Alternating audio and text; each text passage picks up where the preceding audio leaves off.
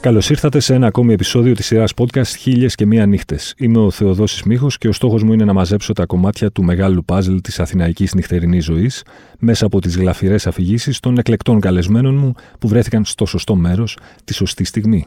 Για να μας ακούτε, ακολουθήστε τη σειρά Χίλιες και Μία Νύχτες του One Man σε Spotify, Apple Podcasts και Google Podcasts. Μαζί μου σήμερα η διευθύντρια επικοινωνίας της εταιρείας ποτών Amvix, που όπως της αρέσει να λέει κάνει μια δουλειά της ημέρας που όμως έχει να κάνει με τη νύχτα.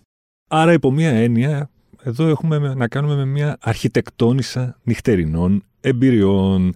Εγώ είχα τη χαρά και την τιμή να τη γνωρίσω πριν από δυόμιση αιώνες περίπου, Ε, για την ακρίβεια 17 χρόνια, σε ένα από τα μεγάλα κλαμπς που υπήρχαν εδώ πάλι ποτέ στην Αθήνα, στο Venue τότε, όπου έπαιζε ο Άρμιν Βαν Μπιούρεν, αυτός ο πολύ βραβευμένος DJ. Εγώ είχα πάει να του πάρω συνέντευξη.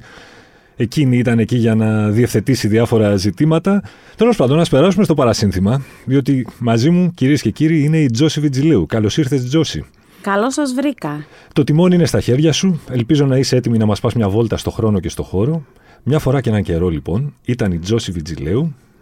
Θα περίμενε κανείς να είμαι σε κάποιο κλαμπ ή σε εκείνο το κλαμπ που γνωριστήκαμε και να ακούω Άρμιν ή σε πολλά μετέπειτα μπαρ με ηλέκτρο, δεν ξέρω, με, μάλλον με τα χρόνια μάλλον σε jazz μουσική θα ήμουνα, σε ένα jazz bar, αλλά θα είμαι στον Αρχάγγελο. Θα πάμε λοιπόν μαζί στον Αρχάγγελο, ένα αγαπημένο μαγαζί που δεν υπάρχει πια, ένας ε, αγαπημένος ιδιοκτήτης, ο Σωτήρης ο Λαφαζάνης, που δυστυχώς έφυγε πολύ πρόωρα και πρόσφατα από τη ζωή. Και αυτό που θυμάμαι πάντα σε σχέση με τον Αρχάγγελο είναι μια μεγάλη νύχτα. Γιατί δεν θα θυμηθώ πολλές διαφορετικές νύχτες. Η εμπειρία του Αρχάγγελου ουσιαστικά είναι μια, πολλές νύχτες που ουσιαστικά κάνουν μία νύχτα.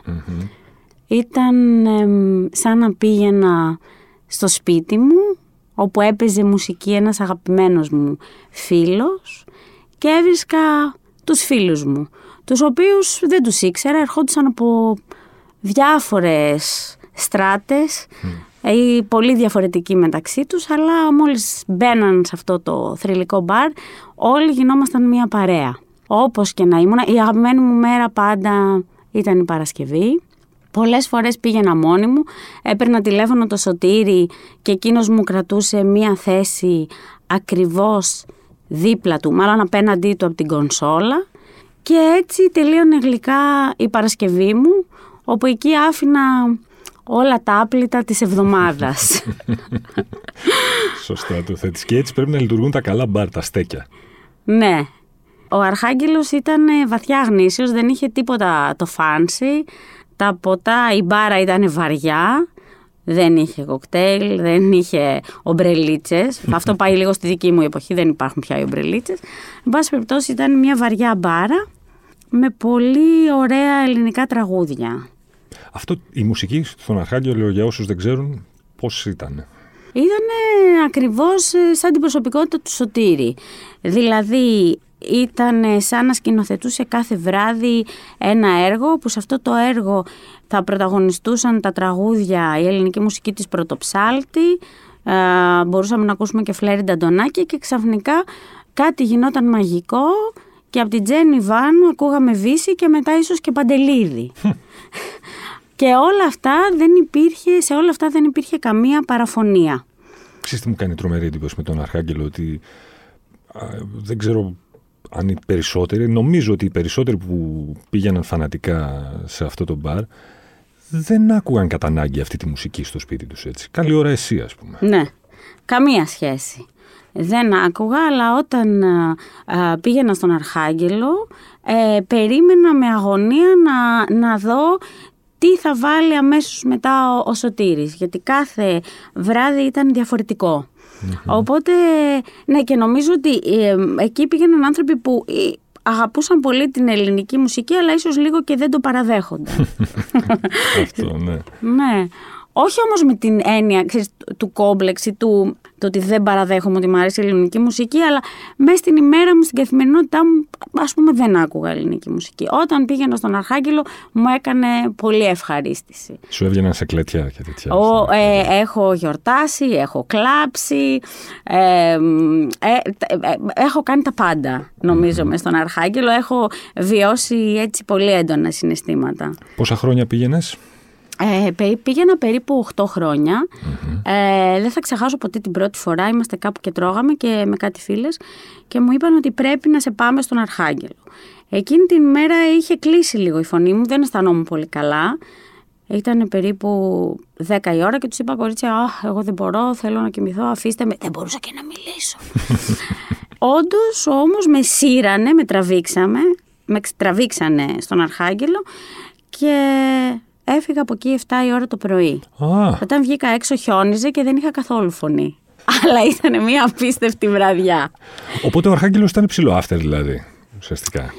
Ναι, ίσως δεν ξέρω γιατί. Έχει περάσει ότι ήταν after. Τα τελευταία χρόνια δεν ήταν ε, τόσο after. Μπορούσες να πας από τις 9 ουσιαστικά, ίσως και λίγο νωρίτερα. Απλώς το τζέρτζελο άργησε μετά τις 11 και σίγουρα όσο περνούσε η ώρα τόσο έτσι, ανέβαινε η διάθεση.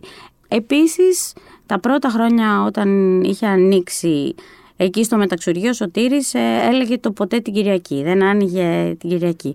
Τα τελευταία χρόνια άνοιγε από πολύ νωρίς και την Κυριακή, που επίσης ήταν μια ωραία ιδέα γιατί μετά από ένα φαγάκι, ένα μπραντσάκι, καταλήγαμε πάλι νωρίς στον Αρχάγγελο. Για πενιές. Έτσι, ακριβώς. Το ότι τα τελευταία χρόνια για τον Αρχάγγελο γράφονταν πολλά αποθεωτικά θέματα σε διάφορα περιοδικά online και μη. Αυτό φαντάζομαι έφερε ακόμη περισσότερο κόσμο εκεί μέσα. Τους παλιούς σας χαλούσε καθόλου που έρχονταν τουρίστες εντός ή εκτός εισαγωγικών. Και μπορεί να μην βρίσκατε θέση στο μπαρ; Ναι, καταρχήν πρέπει να σου πω ότι ο Σωτήρης ε, ήταν φανταστικός οικοδεσπότης και φρόντιζε πάρα πολύ όποιον ερχόταν στο μπαρ.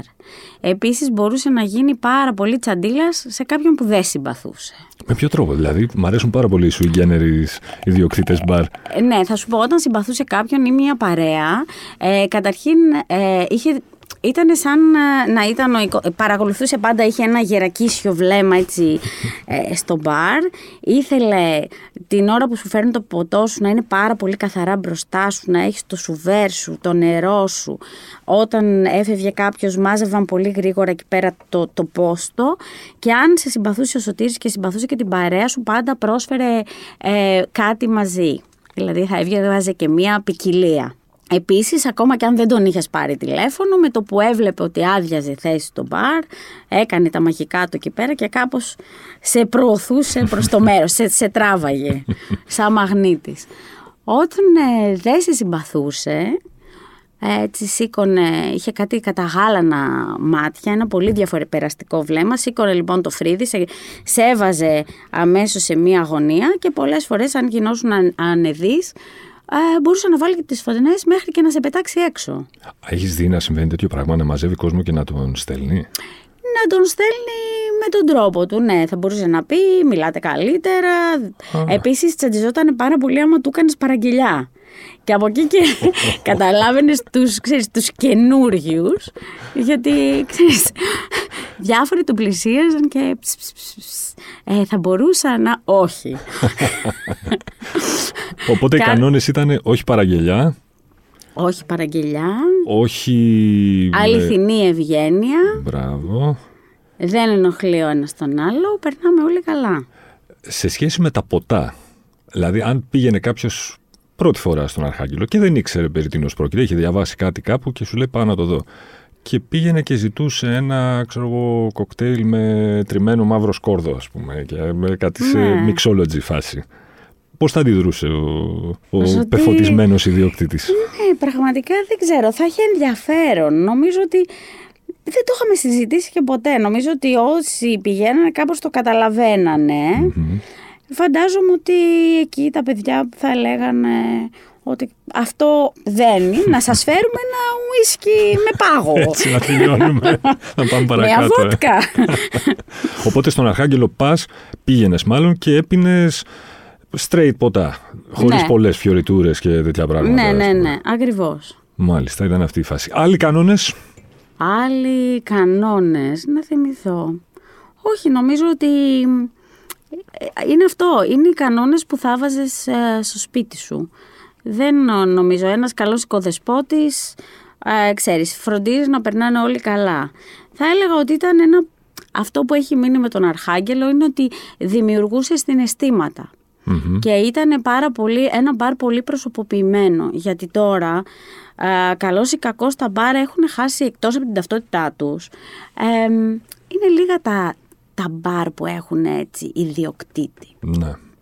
Οπότε μ, ο Αρχάγγελος ήταν ο Σωτήρης και ο Σωτήρης ο αρχαγγελος Και νομίζω ότι αυτό τον έκανε μοναδικό και μέσα από, τα, από τη δική του ιδιοσυγκρασία και αυτά που ονειρευόταν και όλο αυτό το σκηνικό που δημιουργούσε ενέπνεε πολλούς ανθρώπους. Σε σχέση με το εξής τώρα, και με το χέρι στην καρδιά να μου πεις, επειδή ξέρεις, ε, το να πας κάπου και να ακούσεις λαϊκά, ας πούμε, ένας άντρας, μπορεί να βαρύνει, μπορεί να πιει λίγο παραπάνω, μπορεί να τον πιάσουν τα εσωτερικά του, δεν ξέρω εγώ τι, να μερακλώσει. Πώς να προσπαθώ να βρω τον τρόπο για να το θέσω κομψά. Μία γυναίκα ένιωθε απολύτως ασφαλής σε ένα μαγαζί με λαϊκή ψυχή, όπως ήταν ο Αρχάγγελος. Ναι, Ε, σε σχέση και με άλλου τύπου μαγαζιά, Ναι, κοίτα. Ε, αν προσπαθήσουμε να πούμε αν ο, ο- Δεν ξέρω αν τον Αρχάγγελο θα μπορούσες να τον χαρακτηρίσεις, θα το πω λίγο βαριά μπουζουκλέρι ή, ή να το... Έτσι σαν ένα μι- μικ- μικρό μαγαζί με ελληνική μουσική. Θα έλεγα ότι γινόταν κάτι μαγικό. Σου είπα, ε, τα ελληνικά ε, ε, τραγούδια πέρανε, μ, ανακατευόντουσαν πολύ γλυκά μαζί τους, κα- κάνανε μια μαγική συνταγή και οι άντρες και οι γυναίκες είχαν την, ε, ξέρεις, την απόλυτη ελευθερία να εκφραστούν χωρίς να ενοχλούν όμως τους άλλους. Ε, το φλερτ ήταν διάχυτο, δεν ήταν ποτέ ενοχλητικό και θα έλεγα ότι ήταν και από τα μέρη που γινόταν φλερτ, γιατί και αυτό έχει χαθεί τα τελευταία χρόνια. Ε, και με τα social media και, και με την κατάσταση γενικά. Οπότε μ, στον Αρχάγγελο ήταν λίγο σαν να έβγαινες από όλο αυτό, σαν να το άφηνες λίγο στην πόρτα. Επίσης υπήρχε ένας προθάλαμος εκεί, καθόντουσαν, πώς να πω, εκείνοι που είχαν έρθει, ε, είχαν ένα μυστήριο ρόλο στον Αρχάγγελο, γιατί ουσιαστικά δεν ήταν μέσα στο μπαρ, καθόντουσαν απ' έξω. Ε, αυτούς δεν τους κατάλαβα εγώ ποτέ. δεν είχα κάτσει ούτε μία φορά απ' έξω, ήμουν πάντα εκεί μπροστά στην μπάρα. Ε, Το ενδιαφέρον με τον Αρχάγγελο από τις ε, διηγήσεις αντιδική σου, ας πούμε, που έχω ακούσει εγώ, ήμουνα, έχω περάσει από εκεί ως τουρίστας κανένα δύο φορές. Ε, α- αυτό που παρατήρησα και εγώ από, τις, από αυτές τις λίγες επισκέψεις ήταν ότι γινόταν αυτή μια περίεργη όσμωση φυλών. παιδί μου. Δηλαδή θα μπορούσες να βρεις έναν τύπο που ξημεροβραδιάζεται στο σπίτι του ακούγοντας ξέρω εγώ, τα B-sides του Nick Cave πολύ σωστά. Μέχρι κάποιον άλλο που υπήρξε φανατικός στα ενόφυτα, μέχρι κάποιον άλλον που ξέρει απ' έξω τους στίχους του Παντελίδη, ας πούμε. Και όλοι αυτοί συνυπήρχαν με ένα μαγικό τρόπο, σαν να μην έχουν καμία αισθητική, ας πούμε, διαφορά. Είχε αυτό το μαγικό άγγιγμα ο Αρχάγγελος. Ναι, και όχι μόνο αυτό, αλλά και πολύ διαφορετικούς ανθρώπους. Δηλαδή, εκεί μπορούσε να, να συναντήσεις εμ, μία φοιτήτρια, έναν καθηγητή θεολογίας, ένα μάγειρα, ε, ε, πώς να πω, ε, κάποιον που δουλεύει στο, στο κτηματολόγιο. δηλαδή ήταν τόσο ετερόκλητο το, το, το πλήθος των ανθρώπων, αλλά συνάμα τους άρεσε η, η, η μουσική, η, καλ- τα, η ωραία ελληνική, τα καλά ελληνικά τραγούδια. Ναι. Λείπουν από την Αθήνα τα στέκια πια, πιστεύεις, τέτοιου τύπου στέκια. Είναι ελάχιστα πια, έτσι. Ναι, νομίζω ότι μ, αν ρωτήσεις κάποιον Αθηναίο αν έχει στέκι θα σου πει ναι. Το ζήτημα είναι αν αυτό το στέκι τελικά έχει ψυχή. Μπράβο, πώς ορίζεται το στέκι, κατά τη γνώμη σου; Τι είναι το στέκι, Ναι. ας πούμε; Πέρα από το ότι είναι ένα μέρος στο οποίο συχνάζω, ας πούμε. Τι κάνει ναι, ένα σε μπαρ στέκι; βολεύει Ναι. ίσως. Τι κάνει Είναι ένα κοντά. μπαρ στέκι; Τι κάνει, νομίζω ότι το κάνουν πολλά πράγματα. Νομίζω ότι το κάνουν, το κάνει σίγουρα η μουσική, το κάνει η διάθεση που αποπνέει το μπαρ, πόσο μέσα σε αυτό το μπαρ μπορείς να εκφραστείς, Μμμ. δηλαδή να αφήσεις την καθημερινότητα, να επικοινωνήσεις, γιατί και αυτό λείπει πάρα πολύ. και έτσι να νιώσεις λίγο ωραία με σένα. Ναι. Νομίζω ότι το στέκι είναι κάπου που νιώθουμε καλά με τον εαυτό μας, ώστε να μπορούμε να επικοινωνήσουμε με τους άλλους. Και είναι και πολύ σημαντικό να ξέρουν τι ποτό πίνεις, ε. Δεν είναι πολύ σημαντικό. Εννοείται. Και να μην χρειάζεται να, Να- το παραγγείλεις. να ξέρουν τι ποτοπίνεις, να ξέρουν ότι δεν μπορείς να σταθείς πολλή ώρα όρθιος και πρέπει να κάτσεις. Μάλιστα. Εσύ λόγω δουλειάς τώρα έχεις, όπως είπαμε και πριν, ε, έχεις υπάρξει και είσαι ακόμη αρχιτεκτόνισσα νυχτερινών εμπειριών. Άρα την έχεις ζήσει την, ε, την Αθηναϊκή νύχτα επί πολλά χρόνια, πολύ έντονα. Α, Η αγαπημένη σου περίοδος της Αθηναϊκής νύχτας; Ναι, θα έλεγα ότι είναι πριν πιάσω δουλειά. που δεν είχες ξύπνημα, έτσι. ναι, γιατί τώρα, μ, όπως είπα, κάνω δουλειά ημέρας που ουσιαστικά είναι για τη νυχτα Ε, δεν πάβει ποτέ να με γοητεύει η νύχτα και οι άνθρωποι που δουλεύουν σε αυτήν, αλλά νομίζω ότι η ωραιότερη περίοδος είναι μάλλον τα 90s για μένα. Είχε μια αθωότητα, είχε ωραίο vibe και ήταν ξένιαστη. Η παρεξήγηση για τη νύχτα, γιατί ξέρεις, μην κρυβόμαστε και πίσω από το δάχτυλό μας, είναι και σε κάποιο βαθμό είναι και λίγο παρεξηγημένη δουλειά. Η νύχτα, ας πούμε. Ναι. Αυτή, αυτή η παρεξήγηση, αυτή η ρετσινιά στο πέρασμα των χρόνων φεύγει; Ναι, κοίτα, θα σου πω κάτι. Εγώ που λέω ότι δουλεύω νύχτα, αν ρωτήσεις και δουλεύω με πάρα πολλούς ανθρώπους που έχουν μπαρ ή δουλεύουν σε bars ή σε clubs. Καλά, δεν υπάρχουν και πολλά clubs πλέον, αλλά τέλος πάντων.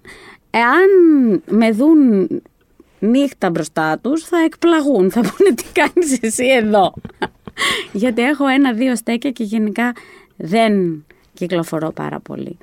Η νύχτα την κάνεις εσύ, όπως θέλεις. Σωστό. Οπότε και ο άλλος την αντιλαμβάνεται μέσα από σένα. Είτε θες λοιπόν και κρατάς τη ρετσινιά, Μμμ. ή την αφήνεις και περνάει από πάνω σου. Εμένα νομίζω ότι δεν μου έχει, πώς να πω, να, μου το, να το πω σωστά, δεν μου έχει προσάψει κανείς ότι είμαι νυχτερινός ε, τύπος, άρα νυχτόβιος, άρα νύχτα, άρα κάτι, ξέρεις. Ναι. Από ό,τι καταλαβαίνω, σ' αρέσει πάρα πολύ το concept του να έχεις στέκι. Έτσι. Ναι. Σ' αρέσουν, σ' αρέσει αυτό. Ε, Οι, οι, οι άνθρωποι που σου λατσάρουν έξω νύχτα, κατά τη γνώμη μου, χωρίζονται.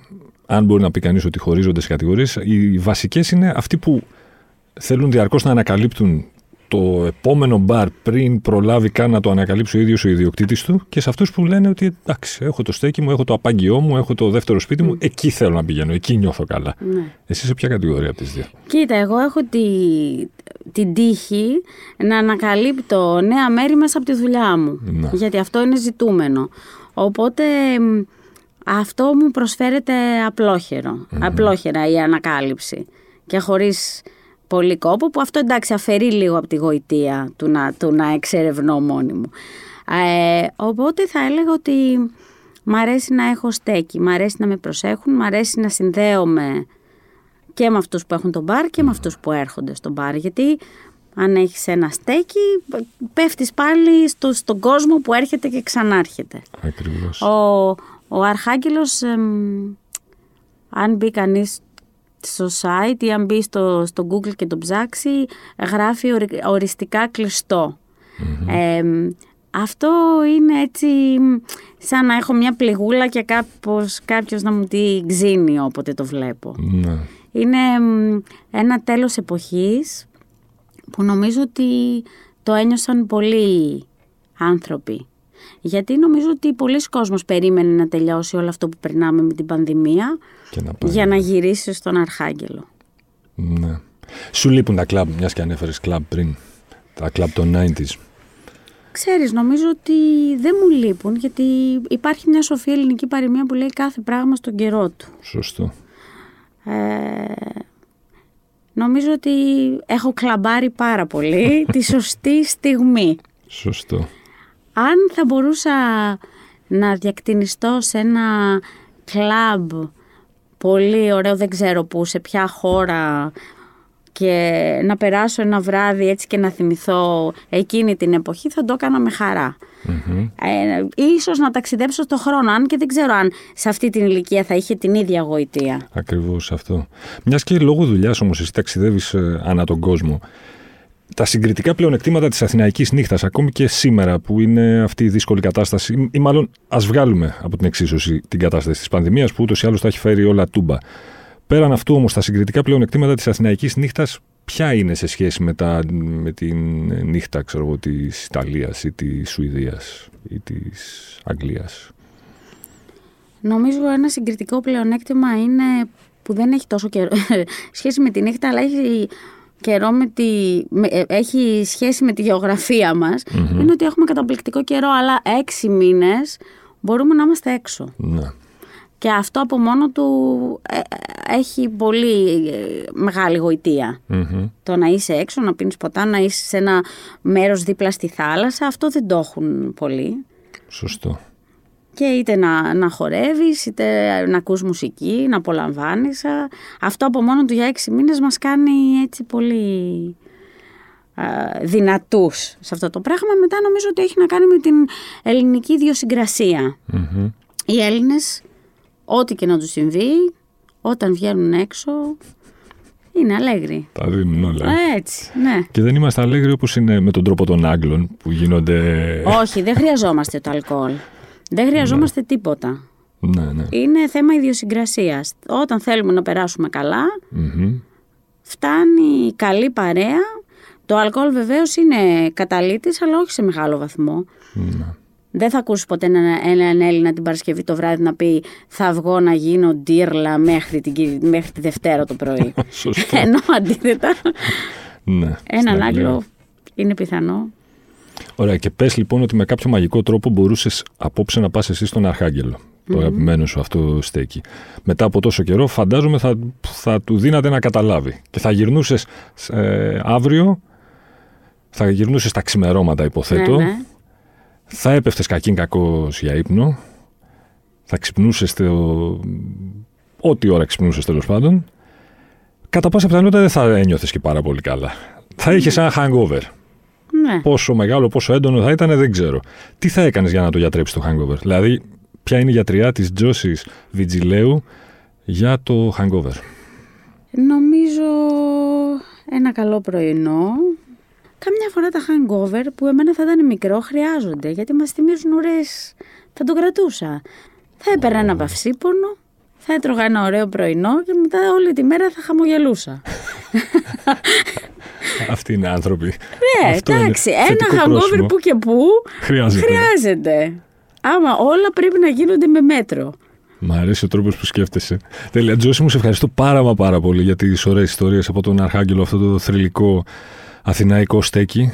Εγώ σε ευχαριστώ που μου έδωσες την ευκαιρία να θυμηθώ και νομίζω ότι μαζί μου θα θυμηθούν πολύ έτσι ωραίες βραδιές και αυτό ναι. μου αρέσει και με ευχαριστεί πολύ. Γιατί στενοχωρήθηκε πολλοί κόσμος όταν ε, Ήταν μεγάλο σοκ. Ο, και, ο και ανακάλυψα και πάρα πολύ κόσμο που δεν ήξερε ότι πήγαινα στον Αρχάγγελο. Ναι. Δεν, δεν συμπέσαμε ούτε χρονικά ούτε. Και, αλλά ναι, ήταν κάτι που άγγιξε πολύ κόσμο και έδειξε και πόσο αγαπούσαμε όλοι μαζί αυτό το, το μπαρ. Το θρηλυκό Αρχάγγελο λοιπόν. Ευχαριστώ για την παρέα, Τζέσι.